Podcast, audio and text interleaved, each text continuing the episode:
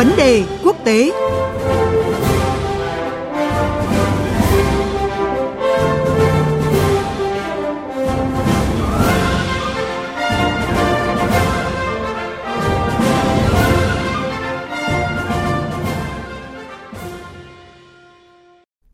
Thưa quý vị và các bạn, hôm qua Hội đồng An ninh Quốc gia Hàn Quốc đã tiến hành họp khẩn sau những dấu hiệu căng thẳng leo thang trên bán đảo Triều Tiên.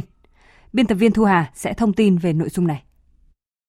Thưa quý vị và các bạn, những ngày vừa qua, bầu không khí trên bán đảo Triều Tiên liên tục tăng nhiệt sau những động thái cứng rắn của phía Triều Tiên. Tuần trước, Triều Tiên đã lên tiếng đe dọa đóng cửa văn phòng liên lạc liên triều và cho hủy bỏ thỏa thuận giảm leo thang căng thẳng quân sự liên triều, cũng như chấm dứt các dự án hợp tác với Hàn Quốc – Thứ Bảy vừa qua, bà Kim Yo Chung, em gái của nhà lãnh đạo Triều Tiên Kim Jong Un, lại tuyên bố Triều Tiên sẽ tiếp tục có những biện pháp đáp trả Hàn Quốc, bao gồm cả hành động quân sự. Ngay sau thông điệp cứng rắn này, các quan chức an ninh hàng đầu của Hàn Quốc đã phải họp khẩn nhằm tìm giải pháp hạ nhiệt căng thẳng trong quan hệ liên triều. Phóng viên Mùi Hùng, thường trú tại Nhật Bản, theo dõi tình hình Đông Bắc Á sẽ cập nhật những nội dung đáng quan tâm tại cuộc họp. À, Bộ Quốc phòng Hàn Quốc cho biết quân đội nước này đã ứng phó với tình hình, à, duy trì lực lượng quân đội vững vàng À, trong khi đó, Bộ Thống nhất Hàn Quốc nhận định rằng Hàn Quốc và Triều Tiên à, cần phải nỗ lực bảo vệ cái thỏa thuận hợp tác liên triều đã được ký kết, à, đồng thời tỏ ý lo ngại trước những phát biểu của nhà lãnh đạo Triều Tiên Kim Jong Un. À, riêng phủ tổng thống Hàn Quốc thì cũng đã triệu tập cái cuộc họp khẩn cấp Hội đồng An ninh Quốc gia. À, tham gia có cả Bộ trưởng Ngoại giao, Bộ trưởng Thống nhất và Bộ trưởng Quốc phòng, à, Viện trưởng Tình báo Quốc gia. À, cuộc họp đã thảo luận về cái tình hình Triều Tiên hiện tại và biện pháp ứng phó tức thời đối với Triều Tiên khi mà có tình huống à, khẩn cấp xảy ra.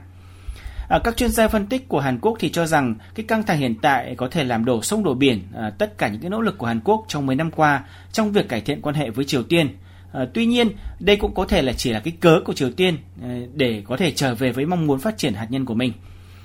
À, truyền thông thì Hàn Quốc thì cho rằng đây là sự ám chỉ khả năng cái khiêu khích quân sự của Triều Tiên. Do đó, Hàn Quốc không thể không cảnh giác với mối đe dọa này. Vâng thưa quý vị, thưa các bạn, qua những thông tin vừa rồi của phóng viên Bùi Hùng, có thể thấy Hàn Quốc đã đánh giá mức độ của những lời đe dọa từ phía Triều Tiên là rất nghiêm trọng, có nguy cơ đẩy quan hệ liên triều vào thế đối đầu với quân sự. Lý do mà phía Triều Tiên đưa ra là Hàn Quốc đã không kiểm soát các vụ giải truyền đơn chống phá Triều Tiên ở biên giới hai nước. Thế nhưng đây có lẽ chỉ là cái cớ để Triều Tiên thể hiện sự giận dữ và hết kiên nhẫn của mình. Triều Tiên đã thất vọng về việc Hàn Quốc không đẩy nhanh các hỗ trợ tài chính nhằm vực dậy nền kinh tế Triều Tiên đang gặp nhiều khó khăn do các lệnh cấm vận. Bên cạnh đó, không thể không kể đến nhân tố Mỹ trong quan hệ liên triều. Chính quyền của Tổng thống Mỹ Donald Trump đang phải gồng mình chống dịch COVID-19, ngăn chặn các cuộc biểu tình bạo lực và dồn sức cho cuộc bầu cử Tổng thống đã bước vào giai đoạn nước rút. Vì thế, vào lúc này, vấn đề hạt nhân Triều Tiên không nằm trong danh sách ưu tiên của chính quyền Mỹ và Hàn Quốc cũng khó có thể thúc đẩy vai trò trung gian cho quan hệ Mỹ-Triều trong bối cảnh như vậy. Đã hơn 2 năm, đàm phán Mỹ-Triều vẫn lâm vào bế tắc và giải thích cho nguyên nhân cốt lõi của tình trạng này, Phó giáo sư tiến sĩ Thiếu tướng Lê Văn Cương, nguyên Viện trưởng Viện Nghiên cứu Chiến lược Bộ Công an cho rằng Trong quan hệ quốc tế, những cái tuyên bố chính trị giữa các quốc gia thì dễ thống nhất lắm. Đến khi đi vào những cái vấn đề quy định cụ thể, sát sơn, thì đùng chạm lợi ích trực tiếp các bên thì khi ấy mới khó khăn. Đấy là cái lý do. Ví dụ, Triều Tiên yêu cầu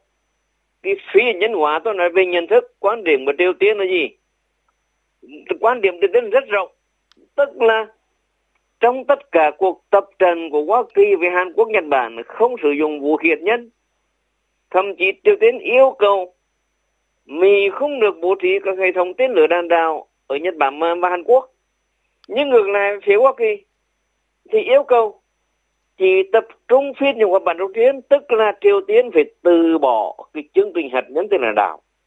Như vậy là hai hoàn toàn đã khác nhau về quan điểm, về nhận thức. Vấn đề cốt lõi là phi hạt nhân hóa như thế nào